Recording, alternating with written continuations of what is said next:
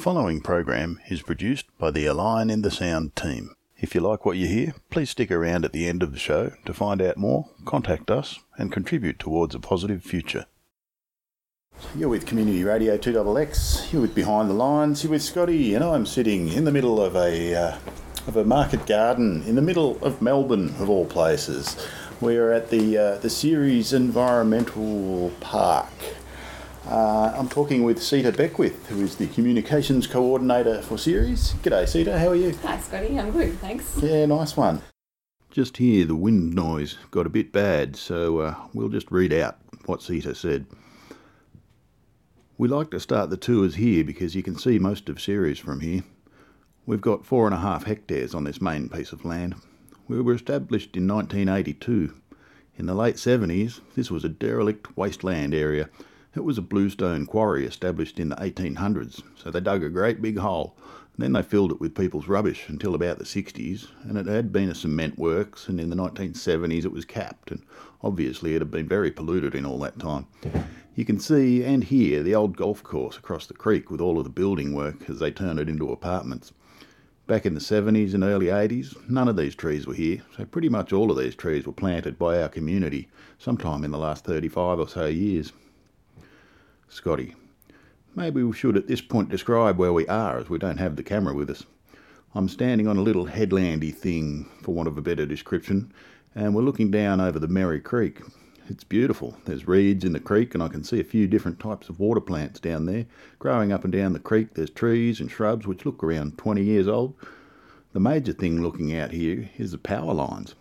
Are the power lines the reason it hasn't been built on? Sieta. A lot of people, when they take photos of the farm, say, ugh, the power lines. But I actually like them because we're in an urban farm, and that is the nature of an urban environment. If these power lines weren't here, we would not be here either. It would be even more hipsterfied. And the creek, Merri means rocky, and in the local Wurundjeri language, whose land we're on here, if something is very something, they say it twice. So the traditional name for the creek is Merri Merri, because it is very rocky. Merri meaning rocky, and Merri Merri means very rocky. We're sort of nestled in a curve of the creek here. Ceres starts from that power line over there, and then it curves out and around the back there. You can see a lot of our educational areas. Down the back there, we have our cultural villages, which are part of our education program. These days, we're, non, we're known for our environmental education, but a part of that program is also cultural education. So we set, so we have a African village set up, and an Indonesian village, and we have an Indigenous teaching shelter set up, which is that building with the leaf shape.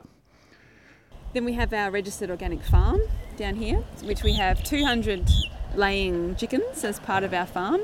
Um, and we have a propagation area, which is uh, one of our mini social enterprises that we run. Um, then behind that, there's a nature play playground. You can't see it behind the trees. There is the original Alternative Technology Association building, which is a really unusual oh, shape. I can see the little brick wall yeah. there. Yep, yep. we have the red train, which is an old train carriage delivered sometime in the 90s, I believe. Um, it's had various purposes. At the moment, we use it as a classroom. Then next to that, we've got the community gardens. So they're individually managed plots, and they were actually one of the original parts of Ceres.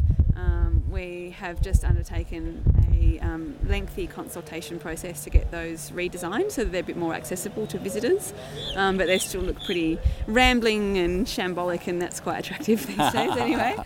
Then, hidden behind those trees over there, we have a dam and we have what we call the spiritual hub of Ceres. There's a building there that's used for yoga and meditation groups. We've got Zen meditation, insight meditation, and we've even got the eco feminist branch of the Uniting Church. And we're developing a meditation garden out the front of that building at the moment. Then behind there we have the Eco House, which has just become zero emissions. It has been a demonstration of green technology since it arrived in the early 90s, and we've recently transitioned it away from gas and had additional solar panels put on the roof and a battery storage unit and a whole bunch of energy saving technology so that it's now proudly zero emissions. Then behind that we have our nursery, which is one of our most successful social enterprises. People count social enterprises differently, but we run at least nine different social enterprises, and the nursery is our most financially successful one. They focus on bush foods as backyard produce. Then down here we have our grocery store. They sell organic fruit and veg and grocery items. They have a mini cafe there and a play area for all of the kids who come through. Here we've got our staff offices, and underneath that are the meeting spaces, which are hired out by external groups. Then we have the cafe, which is very popular, and underneath that is a community kitchen, which is used by various groups for their programs. It's also used by our asylum seeker program for Tamil refugees.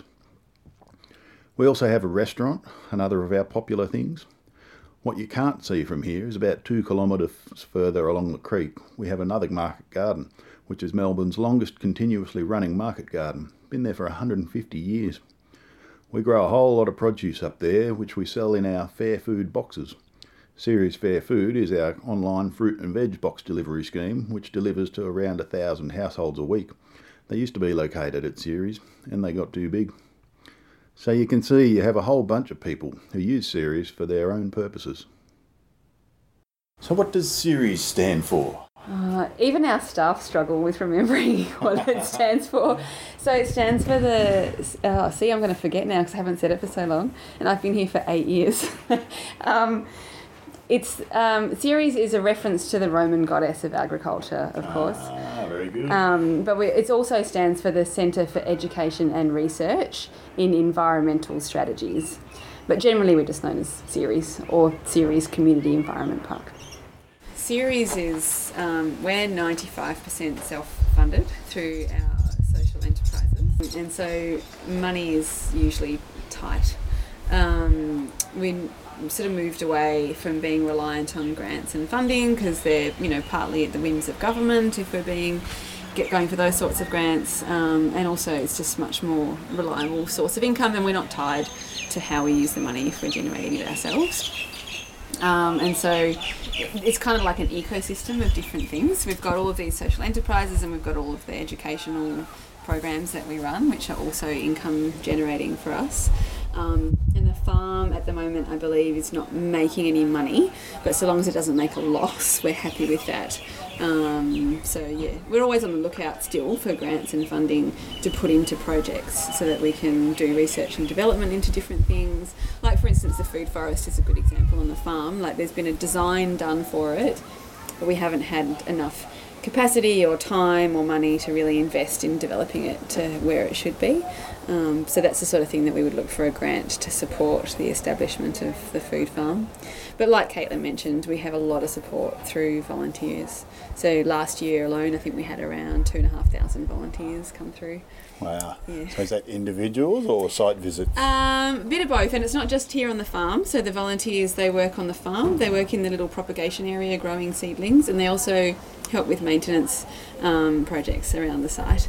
Um, and we also have professional volunteers doing things like design and development and all that kind of stuff. So it's a mix. Some groups of people, like the corporate volunteers that Caitlin mentioned, and some individuals, we call them community volunteers, who might come one day a week for three months or something like that.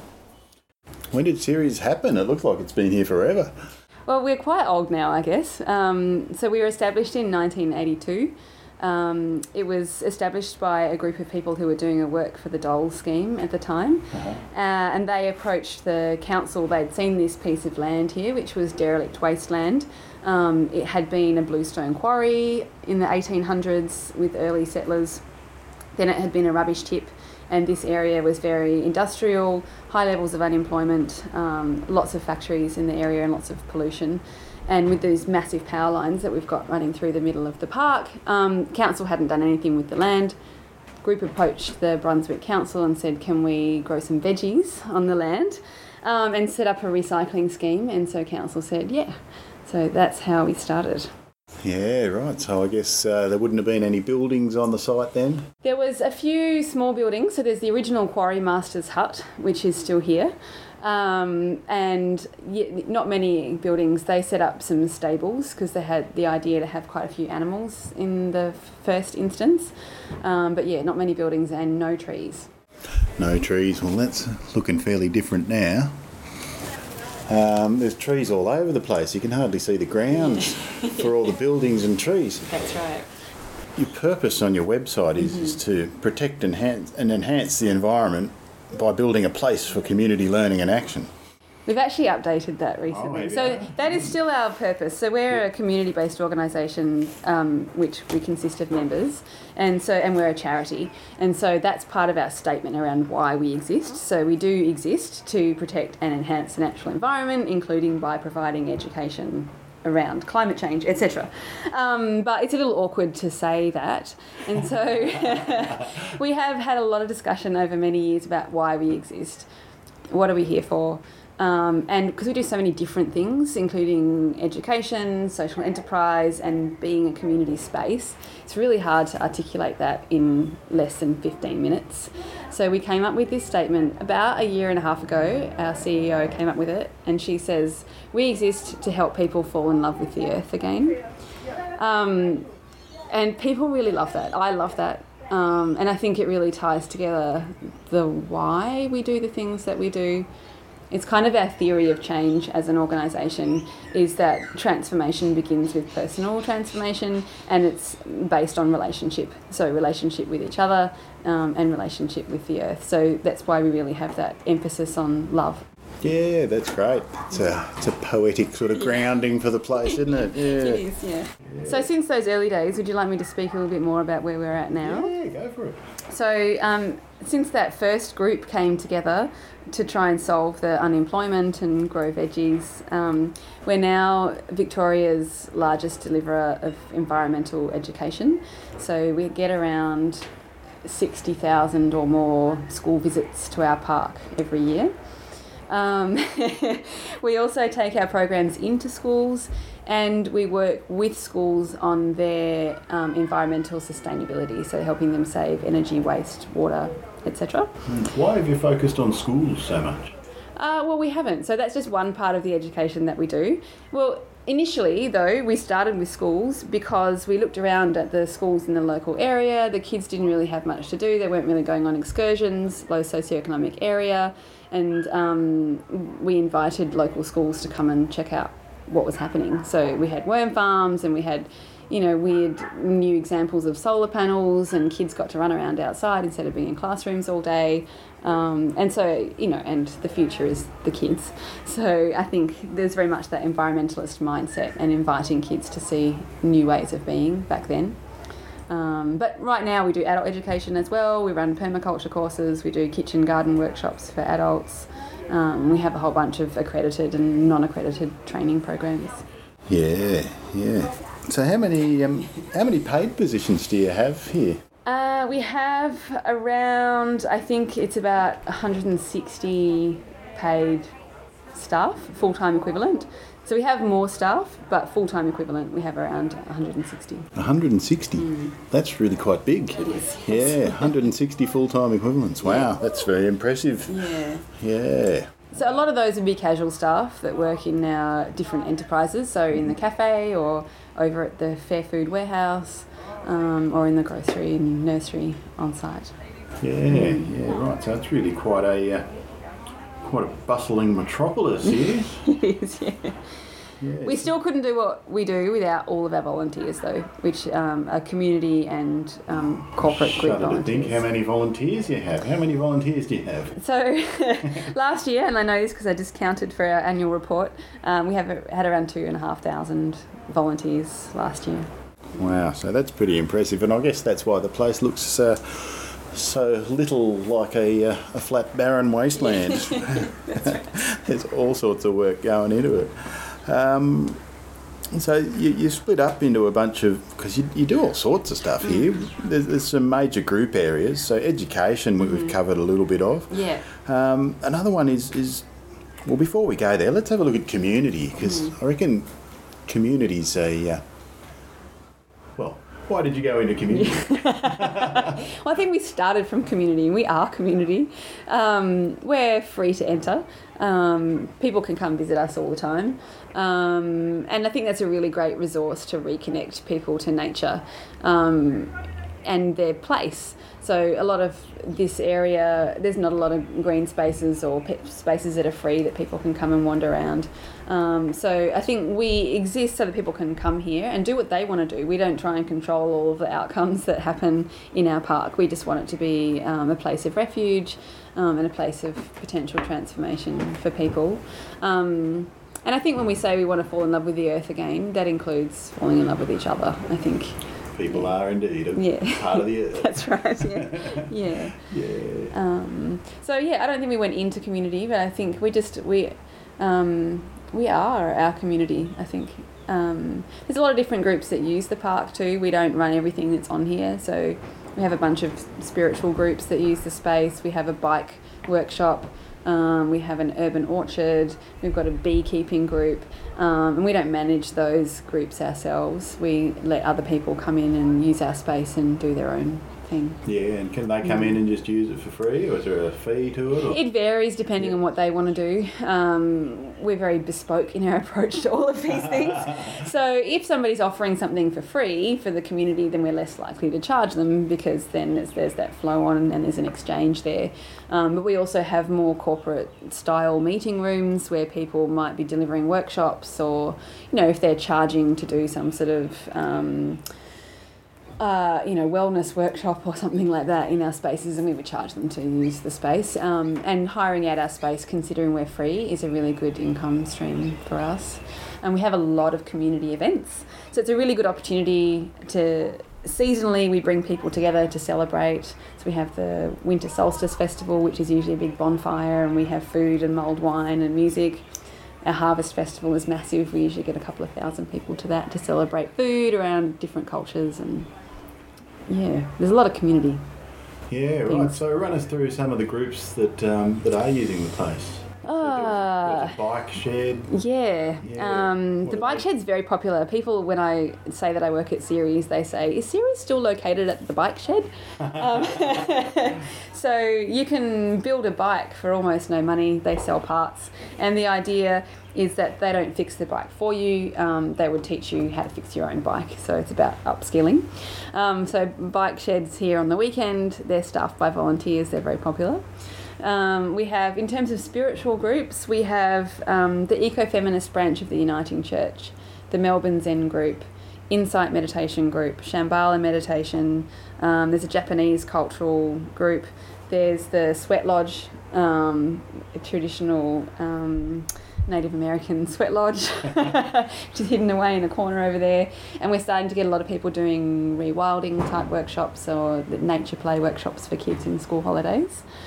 Um, in terms of gardening, we've got the bee group, the urban orchard. Um, I'm probably missing a whole bunch of people, which I should know. And we have a very popular kids' music class, which is on site almost every morning. Now you've also got uh, a whole ton of, um, of social enterprises as well. Yes. So what, what's the how would you define a social enterprise in, in this Ceres context? Um, social enterprises are a, a, business that are run um, for a social benefit as well as a financial benefit. Um, and so we have a whole different collection of them. We've always run them, but we haven't always termed them social enterprise. So the first one that we set up was probably the cafe because those kids that were coming to visit for their school excursions in the early days needed something to eat.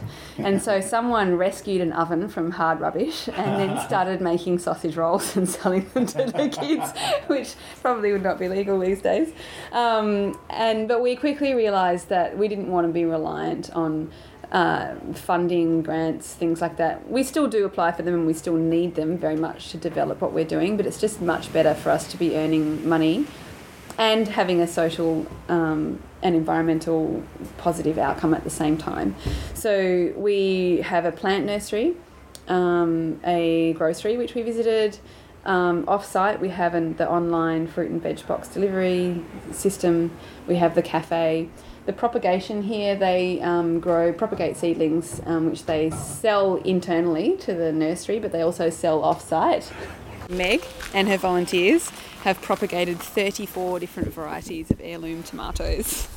Um, which I believe is a huge number of varieties. Hello. That is, that's pretty good. Are they all self-saved, the seeds Yep, as well? They are. Yep, Meg saves them every year um, from her crop from the previous year. Wow. So I think we're well known for our tomatoes. We're having a celebration in our nursery soon about planting season, um, which is now, I guess. Sure is. They're looking great, They these little are, aren't they? seedlings. Yeah. Yeah. I can't get in there. We need to start with this nippering again because Okay, well, we can move. Yeah. Okay. All right. Cool, thanks. Thanks. Geez, you got some good sleepers there too. I don't even. Those sleepers have been, been stacked up there for about three years. Oh wow. Um, we had a bit of an issue with our previous farmer. Ah, he just yeah. wasn't. He'd been here for years and years and years, and he's sort of he's managing the gardens, but he also was looking after. We have a lot of um, adults with learning disabilities, which are part of our programs here, and he also managed them. I think he's much more engaged with them than he was in the actual farm. So sometimes stuff just would go to seed, it wouldn't get harvested, and all of that kind of stuff. Mm-hmm. And he was never like sociable, um, sort of public persona. And so we just recruited Caitlin as a young urban farmer that will hopefully engage the community much more with what's happening on the farm. So she's only Yeah, been here a few months, but uh, she's got ideas for big ideas for lots of stuff, events and all that kind of stuff. She's only been here three months and she's already managed to get the sleepers. Like so she's just started laying beds today, which has been the plan for years. Brought out the chainsaw and straight into yeah, it. Beautiful. Yeah, yeah. so she's she's a doer. Always good to get things Um, moving. Yeah. yeah. Yeah, so Caitlin, you're running the uh, the market garden here. Yep, yeah, I'm the new market farmer here at Ceres. Yeah, yep. cool. Yep. cool. How big is the uh, the land that you're managing? Um, the growing, well, the space is about half an acre, but it's probably a lot less that's in cultivated beds. I actually don't know in square meters. It's pretty Okay, yeah. small though. Yeah, really right, micro. yeah. Yep. Yeah, so the size of a big backyard. Yeah. Yep. Yeah. Yeah. yeah. yeah. Well, you can get quite a lot of veg out of a big backyard. Yeah. so- Yeah. You can. Yeah. Yeah, yeah. How much do you tend to pump out? Um, here we're um, we're selling uh, quite a lot, probably like twenty crates of veg of all different sorts to the grocery and cafe every week. Um, a mix of yeah, cutting greens, herbs, radishes.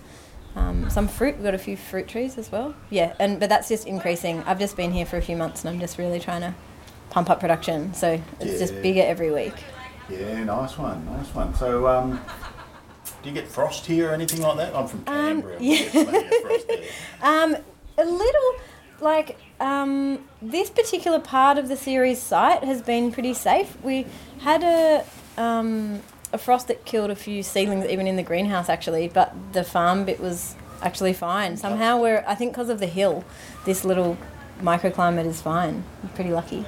Yeah. So, how many people do you have working the farm? Um, it's just me, Yep. um, and then I have a crew of volunteers who come in every Friday, um, about ten people. Yeah. um, wow. And I had some volunteers today. That's why I've got staff members who were helping me with the volunteers.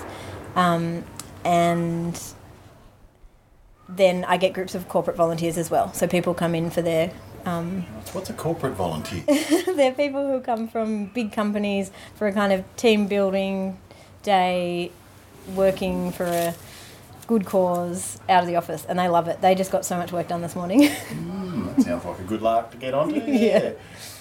Yeah. They might even be sort of organised amongst themselves. They were so organised. The team this morning were all project managers, and they got so they were initiating new tasks. yeah. Yeah, great. Yeah. So, how do you find the volunteers to manage? I guess you've. Um, good. Like I've worked a bit with volunteers before, like a few woofers and interns. Um, the community volunteers in particular are really amazing, passionate about growing, either just want to get some more skills for their home garden or don't have a garden and want some of that experience, or people who um, might have dreams of farming in the future. So I really like kind of tailoring the work to make sure everyone is getting something out of it. Yeah, fantastic.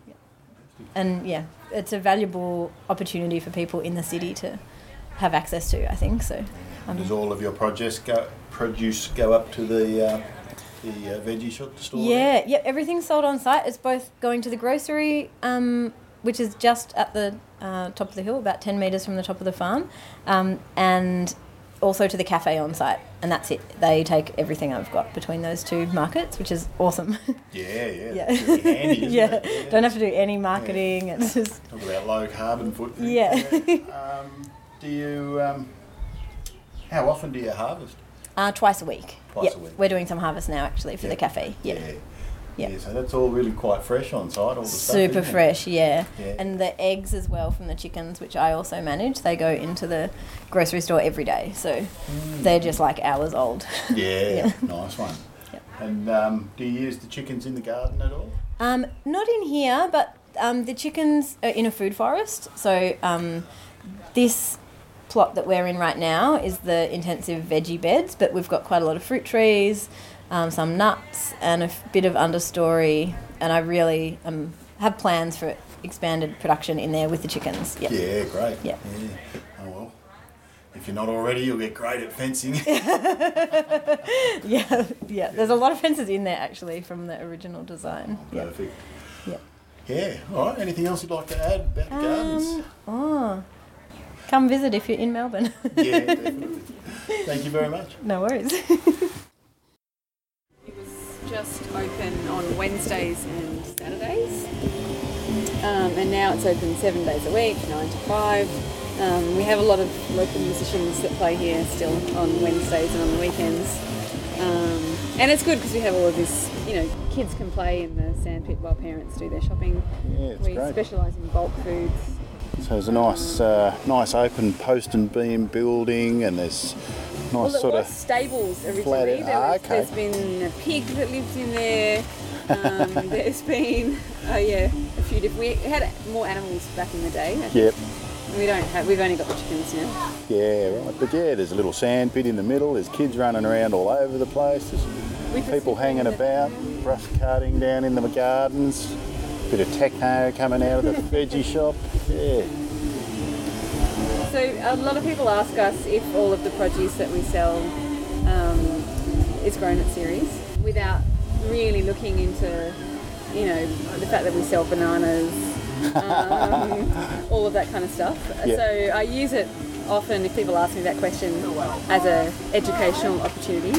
And one time I did try and calculate the number of customers we have here and the types of things they were buying, how much land we would require Yeah, to right. service our customers. Yep. We'd need 40 Ceres, another 40. We need about 41. Uh, so we Hmm. That's don't a have lot, enough space. yeah. So I think it's good for people to. People are quite disconnected in the city from where their food comes from, um, how much space it takes, what's in the season, um, even how things are grown when they're harvested. Um, so we try and do a lot of education around that stuff. But for in the grocery itself, it's a bit of a mix of things. We have to, like the bananas come from Queensland, um, so it's a sort of fine balance between doing business. you know this lady. I do. Hey. Lucy, how are you? Good. How are you? Yeah, good. Yeah. And you can talk to Lucy. The Yeah. The grocery instead of me. Yeah. Yeah. Totally. Cool. so we're here in the, in the, the Ceres veggie store, and we're talking with Lucy. Hi. How you going? Good. Can you just run us through here? What, what's going on here? What sort of stuff do we Um? So this is a organic fresh fruit and veg um, grocery as well as dry goods. Um, we have a lot of local produce. So we have uh, eggs that are from on site. We also have produce that is grown on site. Um, and we also have a cafe with delicious food and coffee. Yeah, Yeah, beautiful. yeah, Yeah, you got a few, uh, few teas and we do. various hippie sort of things. Yep, a lot of Yep. hippie stuff. Yeah, Um, beautiful. Yeah, teas, uh, things like keep cups, or well, maybe I shouldn't say brand. Um, cups that are uh, reusable, reusable things to reduce waste. Um, we don't use plastic. Um, yeah, Yeah, yeah. You got a few other things there. I'm going to do some t-shirts and maybe some washing up liquid sort of stuff. yep, So you're just carrying lines of all sorts of stuff that's done in the right way, eh? yep, totally, yep. All of this sort of, I guess, low chemical and sustainable, sustainably sourced. I think the t-shirts are made of bamboo. Oh yes. Yeah, Cool. Yeah. right. Well, thanks for showing us around. no worries. What's that for? Is that for Yeah, double for X? radio, Oh, yeah. cool. Yep. Ah, awesome. So, what brought Ceres towards doing social enterprise? Um, I think a few different things. One was a desire to be financially self sufficient. I guess we're focused on self sufficiency. Why not financially as well? Um, I think that's probably the main driving reason. And, you know, grants are so changeable depending on governments or. Um, you know, we used to be able to apply for really big arts grants to deliver big community festivals, and those sorts of things just don't even really exist anymore. Uh, so it's just better for us to run businesses ethically um, that also have a financial benefit for Ceres. We run a few different types of social enterprises though, so some of them very much aimed at generating a profit that supports the greater work of Ceres, whereas some of them, the beneficiary is instead the participants in the program instead of Ceres itself. So we have, like for instance, the Tamil Feasts program, which is the cooking program for asylum seekers. Um, they're a group of Tamil men who were in asylum for six, uh, in detention for six years. Um, we have a program with those guys. They cook three nights a week. We have a lot of volunteers that support that program. It doesn't really make a profit. Like they get paid really well. It's a job for them, um, but the beneficiaries are the men. Um, and there's obviously flow-on effects that are positive about opening up conversations about asylum seekers, that kind of thing. Building community. Yeah, all of that. Um, whereas something like the nursery um, is very profitable for us. So the nursery still has the benefit of providing people with food plants and bush foods and knowledge about how to grow things themselves, but it also brings um, in the greater Ceres um, good um, financial benefit. Yeah. So, who's employed in the uh, in the social enterprises? Is is there a lot of local employment for the? Yeah, so I think we're still because we were founded on that work for the dole scheme. I think there still is that focus on um, employment that's fulfilling for workers and um, that they are you know connected to connected to each other. We build community as much as we can in our workforce. Um, so yeah, each of the different enterprises has a manager who's responsible for the financial success of their area with support from the greater Ceres um, finance team, etc., um, and employing their own staff. Some of the areas like Fair Food, they have a real emphasis on employing former asylum seekers. Um, and that's because um, Chris, who's the manager of Fair Food, has found that those sorts of, they're on a factory line, they're sorting things, so English levels are not necessarily an issue. And his theory is if they've survived war in their home countries generally, six years in detention, a really dangerous travel, they're hard workers, they're committed, they are good for business in one way. So um, he says it's purely a business decision to employ um, asylum seekers. Um, but I think it also creates good community and social equity, which you know is very much part of what Ceres aims to do. Yeah. Right. Interesting. Um, We turn over um, thirteen million dollars as a whole, yeah, which is a big turnover. Yeah. Um, But the bottom line at the end of the year is not a lot. But I think if you think about it in terms of how much money is reinvested into the local economy, um, I would say we're excellent um, for Moreland and the local area. Most people live locally, ride their bikes to work, um, and then are spending money in um, you know local businesses. So I guess with 160 full-time equivalents, Mm. most of that would go to wages as well. That's right. Yeah. Yeah, yeah. There's a travel service. Ah, yes. Tell me a little There about that. I don't know if they'd like to be described as a travel service, but um, so Travel mob. yeah, um, they're called Ceres Global, um, and they do international exchange trips. Um, they individuals can sign up and go. Um, they also work with universities. Um, and they have been established over a long period of time. They started off just going to India. So, one of the founders of Ceres had a long term relationship with a remote tribal village in Maharashtra in India um, and wanted to bring people from Australia over to India to do a cultural exchange, and he would go back every year. Um, but since then, it's grown. So in India, we take groups of IT for students, um, IT students from Swinburne. Um, they do a program called um, IT for social impact, um, but they work with kids in the red light district. There's a sustainable housing project um, in India. In, in India alone, there's many things going on. But we also now go to Arnhem Land, which is probably one of our most popular trips. We learn basket weaving from the grandmothers, um, elders up there. Um, we go to East Timor, Cuba, Samoa. Um, there's a bunch of places we go. and I think originally it was more um, how could we, um, as a wealthy, um, well educated nation of people, go and help people in other countries? I think that was probably more how it was viewed. Whereas these days, if you go to India, I would say they're miles ahead of Australia in terms of what they're doing with alternative technology. So it's much more of an exchange these days. Um, Yeah, right. We learn a lot from going on those trips. Mm. So fair food. Can you just unpack fair food for us? We've mentioned it once or twice, but uh, what's going on with that one? So Fair Food started as a like just a small box scheme for staff. So when we were going to the wholesale market for the grocery here, we were like can Ceres staff who are generally on low, low wages and work part time, can we get um, fruit and veg at wholesale prices? And we could. So we set it up once a week. We'd have the staff fruit and veg box scheme. You'd pay your however it was and get your box of veggies. Um, but then they grew to expand um, and they set up a thing called food hosts. So they would buy wholesale food and it's all mixed boxes of fruit and veg for a whole bunch of reasons. You don't choose, you just get what's seasonally available. Um, and they would be delivered at a food host house. So once a week, you could go to your local food host and pick up your box. Um, but now they've expanded into delivery as well, which they carbon offset with all of the delivery driving. Um, and so they've just grown from strength to strength, really. People are really into the idea of supporting local farmers, organic fruit and veg.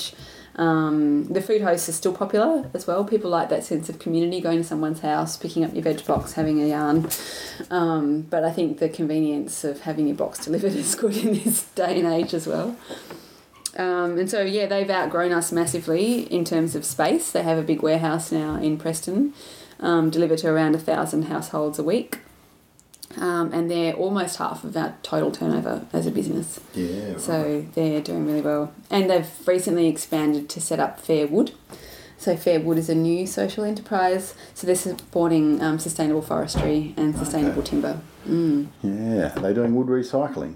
Um, That's a whole business in itself. I don't think that's their focus. I think their focus is on supporting people who are growing trees and Okay, sourcing timber yeah. from people who are doing sustainable forestry. Because I understand that the forestry industry and certification in Australia is not that amazing. I think Mm. it's not my area, but um, people are really interested in this fair wood. It's only just started, but they Yeah, had a lot of orders already. Oh, very interesting. Very interesting. yeah. So are they uh, they're sourcing their food from local organic farmers? Or? Yeah, it's a combination. So they, they will go to the wholesale market and buy from the organic suppliers at the wholesale market, but they also Okay. have long running established relationships with a whole bunch of different farmers, which have been established over many years. Um, our local, uh, we also have a bit of land, which is uh, Melbourne's longest continuously farmed market garden just along the creek from Ceres. It's about two acres, I think. Um, and so they supply all of their all of their produce goes to Fair Food up there. Mm. Yeah. Uh, now, on your website, you, you call yourself a, a not for loss. Community business. community business. what's the what's the background behind that Um, little quirk? I think there's a lot of really awkward statements on our website about what we do. As a communications manager, I should probably, I don't know, adjust some of them. I think it was trying to break away from the concept of not for profit, which was, I think people think of an NGO, they think of people looking for grants, donations, handouts. And I think at the time that we made that statement up, um, we were very much wanting to emphasise what we were doing in terms of social enterprise, new economic models, um, that kind of thing. So, yeah, does that make sense? It does, yeah. It's a different way of framing it rather than using the the profit as your central theme. That's not right. For profit. Yeah, yeah. Yes, And I think also because w- with our enterprises, we do want to make a profit. so we want our nursery and our cafe and our grocery to be making a profit, which gets reinvested in Ceres, looking after the land, supporting our community in a whole bunch of ways which aren't focused around profit. yeah. Yeah. so you've got all these things going on. There's, there's 160 people and thousands of volunteers running through the place all the time. bunch of school kids trampling around the place, chickens all over. How does this whole mess of things sort of get, get made into a coherent whole? Is there is there like a central plan or? Well, I think our CEO Cinnamon is very skilled, um, and I think she has she's uh, worked here for more than twenty years. Wow. Um, she started off as a teacher in our education program, and I think she very much holds the vision of Ceres as um, this kind of ecosystem of education, uh, new economy, um, and being a community place um, that's full of heart. I think she's the holder of our vision. Um, but in terms of how it all works, we have no idea. We have this conversation amongst ourselves all the time, and there's so many competing priorities um, that where to put your attention can be very difficult. Um, I think it, it's a um, I think it's an indicator that we're really alive, that there's so much happening all of the time. Um, but it's, I just think of it like an organism. Like, I don't know, is your brain really in control of your body to some degree? Um, but no, there's all kinds of other things that go on No, as well. right. And I think Ceres is like a Not kind of. sitting there organism. thinking, breathe. Yeah, that's right. Yeah, yeah, that's right. Yeah. Yeah. So I think it's a fine line between being, having an understanding and having control of things that happen, and then letting things. I don't know. There's no life without chaos, is there? Yeah, it's all part. Yeah. With your with your social enterprises, how are they sort of structured within themselves? Are they like little associations, or are they sort of co-ops, or Um, I don't know if I can answer this question well. Um, we just have one central accounting system at Ceres, um, and so we just have different accounting lines Okay. for, for that. So we're just a not for profit Ceres is the organisation. business with multiple enterprises Yeah, within it? yeah, we're an incorporated association, and those enterprises come into the umbrella or incorporated. They're not individual businesses um, at this stage. And does that give benefits to the individual enterprises in that someone might notice if things are going awry? Yeah, so I think it, I think for the enterprise managers it can be a double edged sword. Yeah, right, yeah. So I think they get a lot of support from so in terms of they have finances, um, you know, it's a centralized system if people want to order stationery or um, it- there's a lot and uh, management support. There's a lot of support provided for the different area managers, which you may not get if you were just an individual um, enterprise running by yourself. Marketing support is another one um, that's centralized, but I think things can be, not be so nimble. Things can be slow to achieve. I think there's sometimes a sense of frustration that someone that's running their own business can't just get something done like that. Um, our site team is another area of support for the whole organisation. So they're running um, you know, construction projects and all different kinds of things. They're in charge of all the technology and maintenance. So you might just have a simple maintenance request and it might feel like it takes a really long time to get done. Um, but at the same time, you're not having to spend it, and they don't have to pay rent either, the enterprises. So there's, you know, benefits and not so much benefits. Yeah, great. Um, okay, was there anything else you'd like to add before we wind up? Um, it's funny, like I, um, I've been at Ceres a long time, so I often feel like I don't have that much of a perspective on it until someone outside of Ceres comes in and asks me the question, and then I sort of struggle to answer because I'm so in it. Um, but I think it's just it's kind of a miracle that Ceres even exists. I think. Um, and I can get bogged down in the day to day. Like I look after the website, I'm doing the social media, I'm on the computer. It can just feel like another job in that way. But if I step outside the door and I see all of that chaos that we just talked about, it's. I mean, really, there's nothing. Not. It's so lucky to to be able to work here, um, and just see all that life and positivity and that feeling that people who gather here really do have um, hope for a better future. Mm, I'd say you could say it's a, a very good working example of a commons, isn't it? It is. Yeah, yeah, it is. All right, so the, what's the website? www.ceres.org.au. All right, everybody get along and check it out. Uh, Sieta Beckwith from Ceres, thank you very much. Thanks, Scotty. So nice to talk to you. You have been listening to an episode of A Line in the Sound, the podcast made by Co ops, Commons and Communities Canberra, Co Canberra for short, the New Economy Network of Australia, or NENA, and Radio Behind the Lines from Community Radio 2XX 98.3 FM in Canberra, Australia. Co Canberra is working towards a cooperative Commonwealth. Our work builds strong communities, extensive commons, and a network of climate cooperatives. The New Economy Network of Australia is a network of individuals and organisations working to transform Australia's economic system so that achieving ecological health and social justice are the foundational principles and the primary objectives of the economic system. Behind the Lines has been running for well over 30 years on Canberra's oldest community radio station, 2XX. We do extended interviews with anyone who's trying to make the world a better place. All three are volunteer run, so if you like what you heard on this episode, join us and become the media.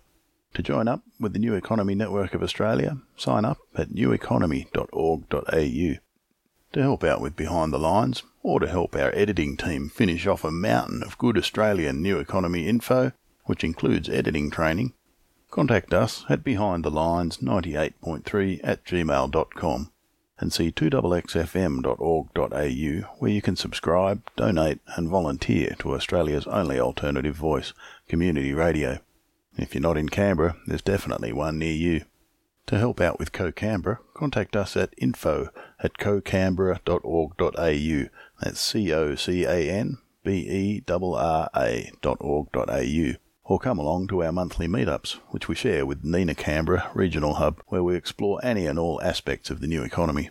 Find out what we're up to at cocanberra.org.au. And finally, if you want to help fund me, Scotty, to go full time with this and lots of other related work, look up Liberapay, L I B E R A P A Y, and search for Community Supported Scotty. From there, you can find out about all my other projects and donate to help create a new appropriate economy. Thanks.